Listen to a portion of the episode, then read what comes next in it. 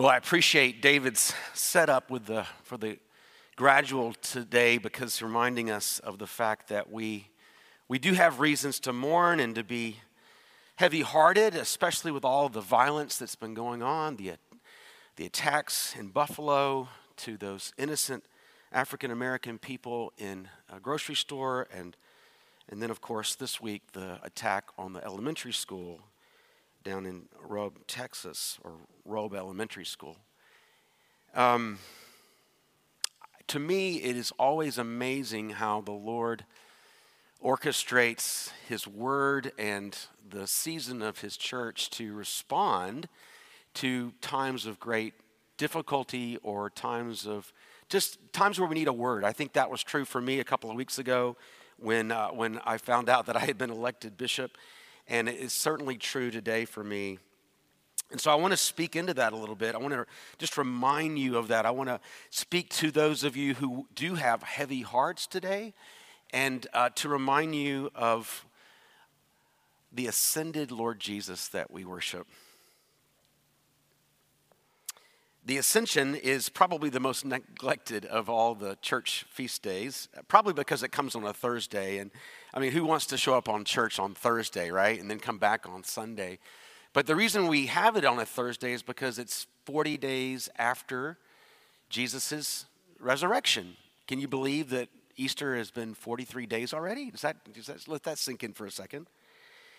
And so we have the ascension, but oftentimes this is the Sunday uh, that we traditionally remember Jesus' ascension and remind ourselves of how important it is to our theology. And so you see that reflected in the music, as Mother Susan said, and you see that uh, along with this theme of lament and how to, to deal with all the evil that we see around us. So there's five things that I want to remind you about the ascension, just to begin with this morning just as a way of sort of helping us understand. Let's be honest, we are frail as humans, and when we go through things like these, like happened, when we see the sorts of uh, tragedies going on, we, we're reminded that it could easily be our own family, right? Our own loved ones. And we're reminded of how fragile we are as humans. But I want to just speak a word to you about the power of Christ's ascension because we serve Jesus, the ascended Lord. He didn't just rise from the dead and sort of sit on the sidelines until the end of times. He ascended after 40 days to be with the Father. And by virtue of his ascension, Jesus is no longer specifically bound to a particular place. Think about it. Even in his resurrection, Jesus still has to come to the disciples in the upper room, or come on the road to Emmaus to those who are there, or come to Mary outside the garden tomb. But Jesus is always, even in his resurrected form, he is in one place. But because of his ascension, Jesus is no longer bound spatially. That means that He can be with us wherever we are. And matter of fact, in a sense, He is more with us than He was with the disciples because He promises to give us the Holy Spirit, who will celebrate the day of Pentecost next week. But the presence of Jesus through His Spirit means that He is with us constantly, that He is with us in all of life's circumstances. And there are times where we will say, I don't know how that person can go through that. But that's because you don't understand how the Lord's grace is poured out to us in the time of need. And in that moment of greatest dire need, Christ is made more real and present to us. Secondly, by Jesus' ascension, he has been granted all power and authority. Don't miss the idea of at the right hand of the Father, for that in the ancient world, whoever sat at the right hand of the king had the power and the authority of the king. When he speaks, he speaks for the king. That's the one who sits at the right hand.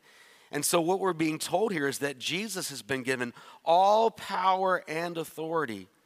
There is no place that he is not reigning as all powerful and with all authority. That has been granted to him by the Father. At his ascension, Jesus thirdly carries our humanity with him, as the, as the theologians would say, into the Godhead. Think about it. Jesus does not return as he left the Father and the Spirit, but he goes back with his humanity intact because of the incarnation, right? I know this is kind of deep theological thoughts, but but but just kind of grasp it for a second that our humanity is now represented in the Trinity, the Godhead. And because of that, there is an empathy for us and an understanding of what it means to be human. Hebrews says that he is and always tempted as we are, yet without sin. So we can boldly come before the throne of God because God now understands humanity from the inside out. He's one of us. Falling on that, because of his ascension, there's a place that Jesus is preparing for us. I don't think this is meant to mean that, you know, the, the image of, of heavenly mansions and a, a place where heaven is. I think ultimately we're, what the scripture says in Revelation is that we will dwell in a remade earth. God will make all things new, new heaven, new earth, and we will dwell in a world that is without fault, sin or weeping or suffering or pain or suffering. But when Jesus says, I go to prepare a place for you, he means I go to prepare a place for you with the Father. That we can be as humans in the presence of God the Father because Jesus has gone before us and prepares a way. Very comforting to me that Jesus is preparing a place for our humanity to be with Him in His divinity. And then, lastly, the fifth thing I want you to remember is through His ascension, Jesus now sits at the right hand of the Father to intercede for us, to pray for us. Somebody said to me, Why do we pray about Jesus being our me- only mediator? He says, Other people can pray. Yes, other people can pray for us, but to know that Jesus, the Son of God, is interceding for us, is praying for us, is ministering to us. Romans 8 34 tells us, who is, a, who is condemned? Christ Jesus is the one who died. More than that, he's the one who raised, who is, the right, who is at the right hand of the Father and who intercedes for us. The bottom line through Jesus' ascension, he gives us the hope and strength to walk through whatever we face in the day ahead. Whatever that day may bring. Jesus is the ascended, enthroned King of all creation. He has been given all power and authority, and nothing is beyond his knowledge and his power. Amen? Amen. We worship an ascended Jesus. And it's important that the church not neglect that fact because in that we are put right in our minds and hearts about the place in the world. Perhaps this is the reason why, when the disciples see Jesus lifted up from them, wherever he goes, they don't cry out and mourn and, oh, Jesus, don't leave us. But instead, what do they do? They worship him because they now recognize that our homeboy is now with the Father, right? God, the Son, who has been with us, who has eaten and drunk with us. That, by the way, that's not actually in Scripture, the whole homeboy thing. But he's with, he's now with the Father, but he is, he's, he's going on our behalf. The one who loved us and gave his life for us is going back to be with the Father. They didn't weep and cry, they worshiped and adored him. Jesus had reminded them, All authority on heaven and earth has been given to me.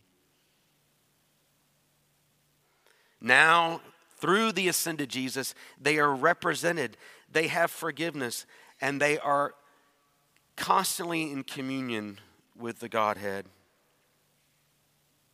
And of course, this begs the question, right? Not to ignore the elephant in the room. If Jesus is all powerful and all loving, Why does he allow the suffering that we have seen the last few weeks? Why the random violence? Sometimes we can say, well, we understand violence, but, but what about random violence against helpless victims? I'm comforted by something Tish Warren has written. Tish is a fellow Anglican priest, and she wrote a book, I believe it's called Prayers in the Night.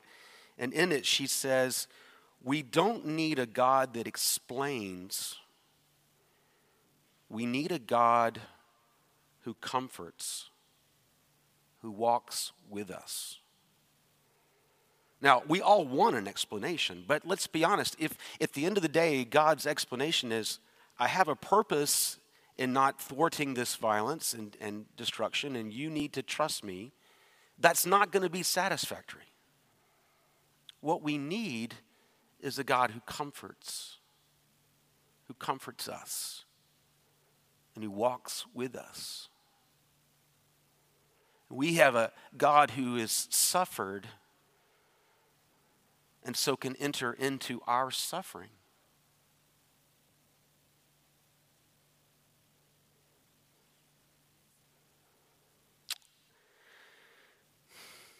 Beyond that, I would just encourage you to look at Revelation 22 that we read today. And Jamie did an excellent job, by the way. I love the haircut as well. Um,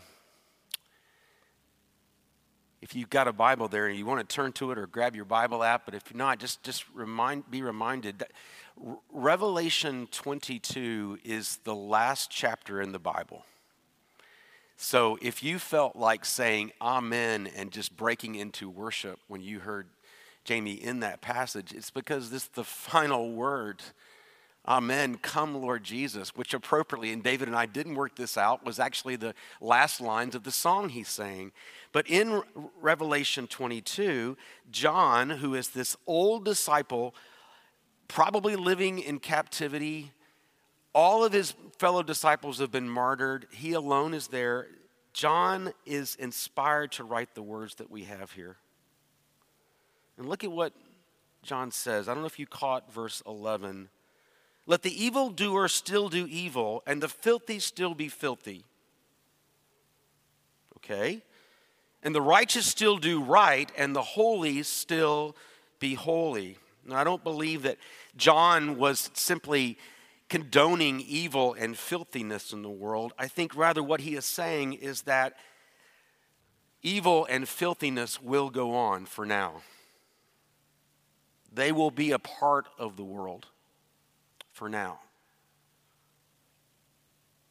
But what he is also saying to the church is the righteous must continue to do right, and the holy must continue to be holy. And here's the point of us focusing on the ascension today.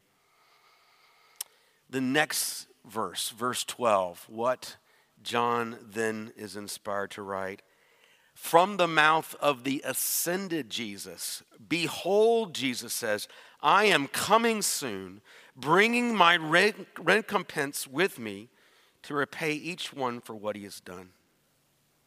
Bringing my recompense with me. What does recompense mean? To make amend for those who have suffered loss or harm.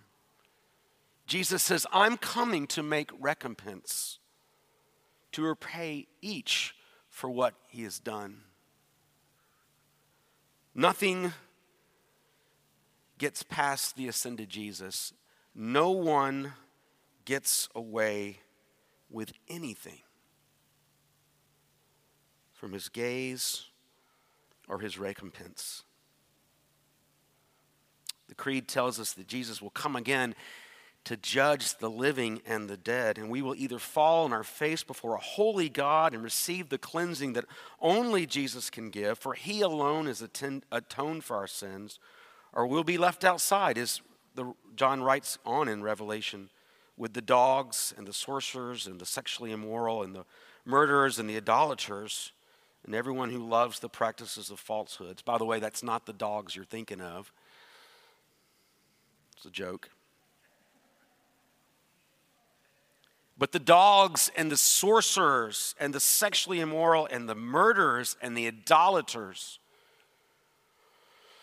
and everyone who practices falsehoods, nothing escapes the ascended Lord's view. But now let me be clear, we don't have to stay in that place.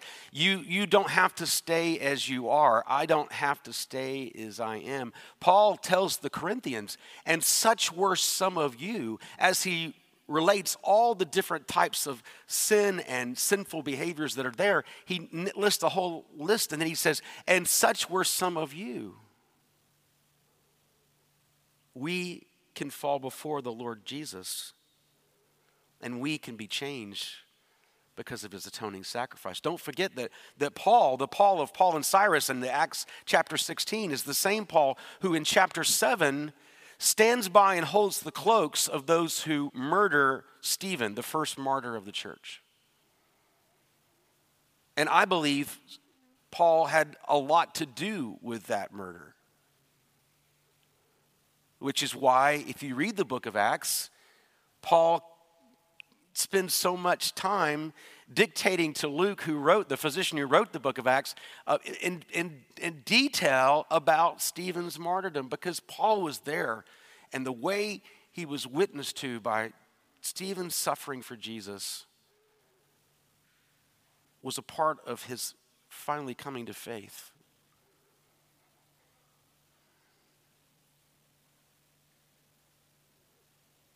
Ultimately Paul will meet the ascended Jesus. And what is it Jesus, the ascended Jesus, will say?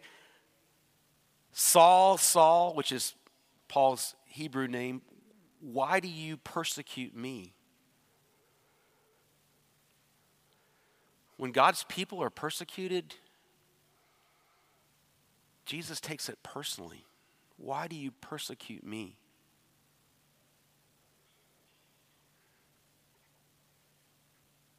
So, what should we do? How should we then live? Francis Schaeffer said. Well, Revelation 22 11. Let the righteous do right, and let the holy be holy. The evil will go on doing evil, the filthy will go on being filthy, but let the righteous do right, and the holy be holy. Three things. First, like Paul and Silas in that Acts passage, which was our first reading today, and I believe the Lord has given it to us, like, like Paul and Silas, we must proclaim darkness into the darkness, Jesus' glorious light. Paul and Silas see a woman who is demonically possessed, and they pray that she would be delivered from her, her possession She's set free, and what do they get for it? They get thrown in jail and beaten. Actually, beaten and then thrown in jail. No good deed goes unpunished. The men who had controlled this young woman, who had power over her, who were oppressing her, had a stream of income and she was giving them some monetary gain. And so Paul and Silas intervened in that and they suffered greatly because of it. But Paul and Silas spoke into her life, set her free. And, as in, and, and in the meantime, in the process of that, actually opened up a way for them to not only see the young demonic girl set free, but also the jailer and the jailer's whole family. In the face of evil and harm and loss and even persecution, we must continue to speak light into darkness, to offer the words of life, or as John says in Revelation, to offer the water of life, a drink without price. Maybe today you are here and you would say, I identify more with the, the evil and the filthy than I do with the righteous and the holy. And I would say to you, that is the testimony of every believer in this building and every Christian believer in the world. And yet Christ offers to cleanse us from our unrighteousness, to forgive our sins. and to, to, to put to wash our robe the way that John says in Revelation, to give us this, this free water to drink that, that we might truly partake in him. Today, the ascended Jesus calls you to follow him, to cry out to him for mercy. So, how do we respond? We, we do right. The righteous do right the holy to still be holy. Like Paul, we're called to proclaim the glorious light of Jesus into a dark world. But secondly, we are to live as those who identify with the church. This is what Ephesians 1 20 through 23 says that he worked in Christ when he raised him from the dead and seated him at the right hand of the in heavenly places, far above all rule and authority and power and dominion, and above every name that is named not only in this age, but also in the one to come. That's the ascension that I was just talking about. And he put all things under his feet and gave him his head over all things to the church, which is his body, the fullness of him who fills all things. Church, we must live our identity as Christ's body in the world. We can't be slaves to any culture or class or political party. We're called to be the referees in this world, not on a team. That we would speak God's grace and truth and justice into all sorts of situations. Paul and Silas saw a young woman oppressed and they intervened and they paid a price for it. But ultimately, the kingdom of God advanced and God's glory was revealed. But thirdly, we must await the returning Christ. Just to remind you that when Paul wrote those words in Ephesians 1, where was he sitting in victory and power? He was sitting in a Roman jail, waiting execution. Paul was not living in the reality that he saw around him and what he saw with his, his, his natural eyes. He was, he was seeing the world as the ascended Jesus had proclaimed it. Amen? And he was writing to the church facing terrible persecution, but to remind them of the reality that they had in Christ Jesus. We must live in the reality of Christ's ascension this world will continue to have tragedies and sufferings. Jesus said it himself. It's probably the scripture I've quoted most at the altar or the communion table, whatever word you want to use over the years. Jesus says, In this world you will have tribulation. Why are we surprised when we're, when we're tribulated? In this world you will have tribulation, but be of good cheer, for I have overcome the world and all that is in it we must await the coming Christ. This world will continue to have suffering and tragedies, but we cry out, we cry out, Come, Lord Jesus. And why do we cry that out? Because Jesus testifies, and it's right there at the end of Revelation 22. Surely I am coming soon. And John and the church respond, Amen. Come, Lord Jesus. The grace of the Lord Jesus be with us all. Amen.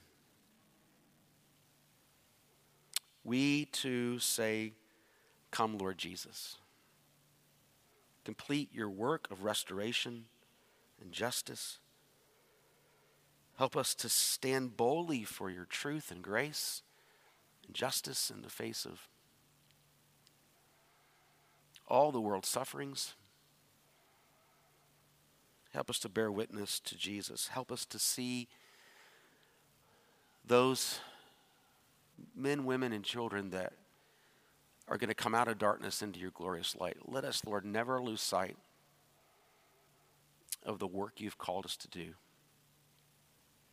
Thank you, ascended Jesus. Thank you, our King. We recommit ourselves to you today in Jesus' name. Amen.